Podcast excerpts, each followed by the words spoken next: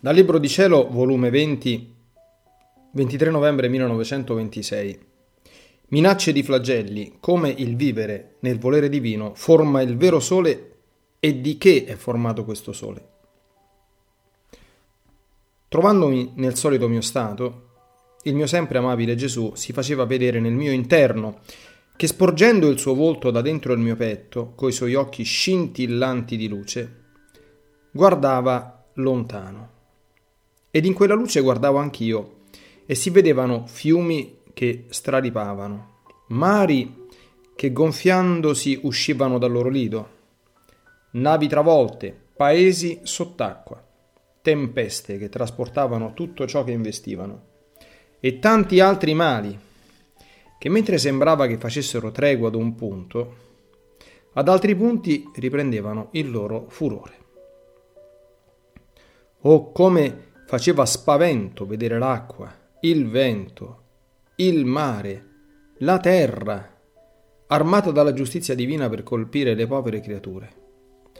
Onde io pregavo il mio sommo bene che si placasse e che ritirasse il comando che aveva dato a questi elementi di fare giustizia.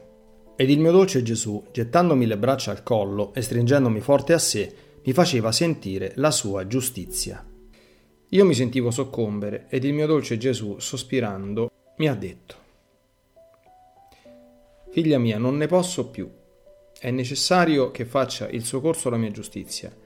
Tu non ti allarmare di ciò che vedi, ma piuttosto occupati del regno dell'eterno Fiat». Io sono rimasta sofferente ed afflitta per i grandi mali che succederanno, ed abbandonandomi nell'adorabile volere del mio Gesù, racchiudevo in esso tutti i pensieri, sguardi, parole, opere, passi, palpiti, affinché tutti amassero e chiedessero insieme con me che venga il regno del Fiat supremo e che presto si stabilisca in mezzo alle umane generazioni. E il mio amato bene, riprendendo il suo dire, ha soggiunto: «Figlia mia, il vivere nel mio volere forma il vero sole fra il cielo e la terra. I suoi raggi, stendendosi nel basso, investono ciascun pensiero, sguardo, parole, opere e passo, che legandoli con la sua luce se ne forma corona, tenendosela ferma in sé per fare che nulla le sfuggisse. I suoi raggi, stendendosi in alto, investono tutto il cielo, tutti i beati, e legandoli tutti nella sua luce nulla si fa sfuggire, affinché questo sole trionfante possa dire: tutto racchiudo, nulla mi manca delle opere e di ciò che appartiene al mio creatore.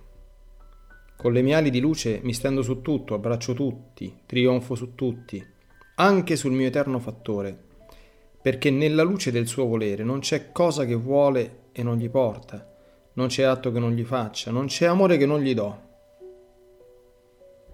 Con le mie ali di luce, che mi somministra il mio eterno Fiat, sono il vero re, che investendo tutti domino tutto.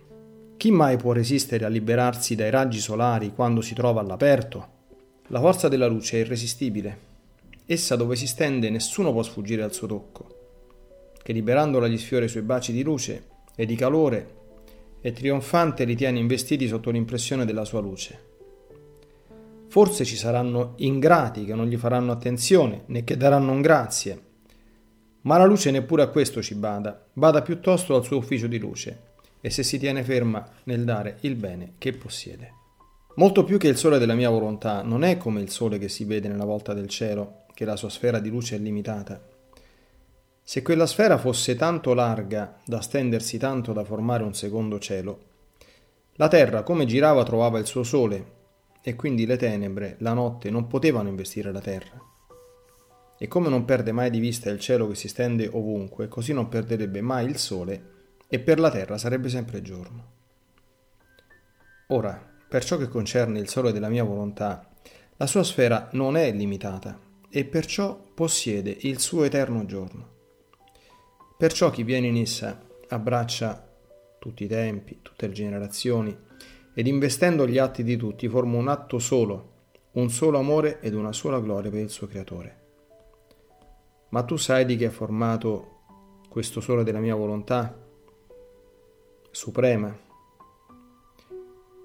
I miei attributi sono i raggi di questo sole, i quali, sebbene ciascuno sono distinti fra loro nelle qualità e nell'ufficio che tengono, però nella sostanza sono luce.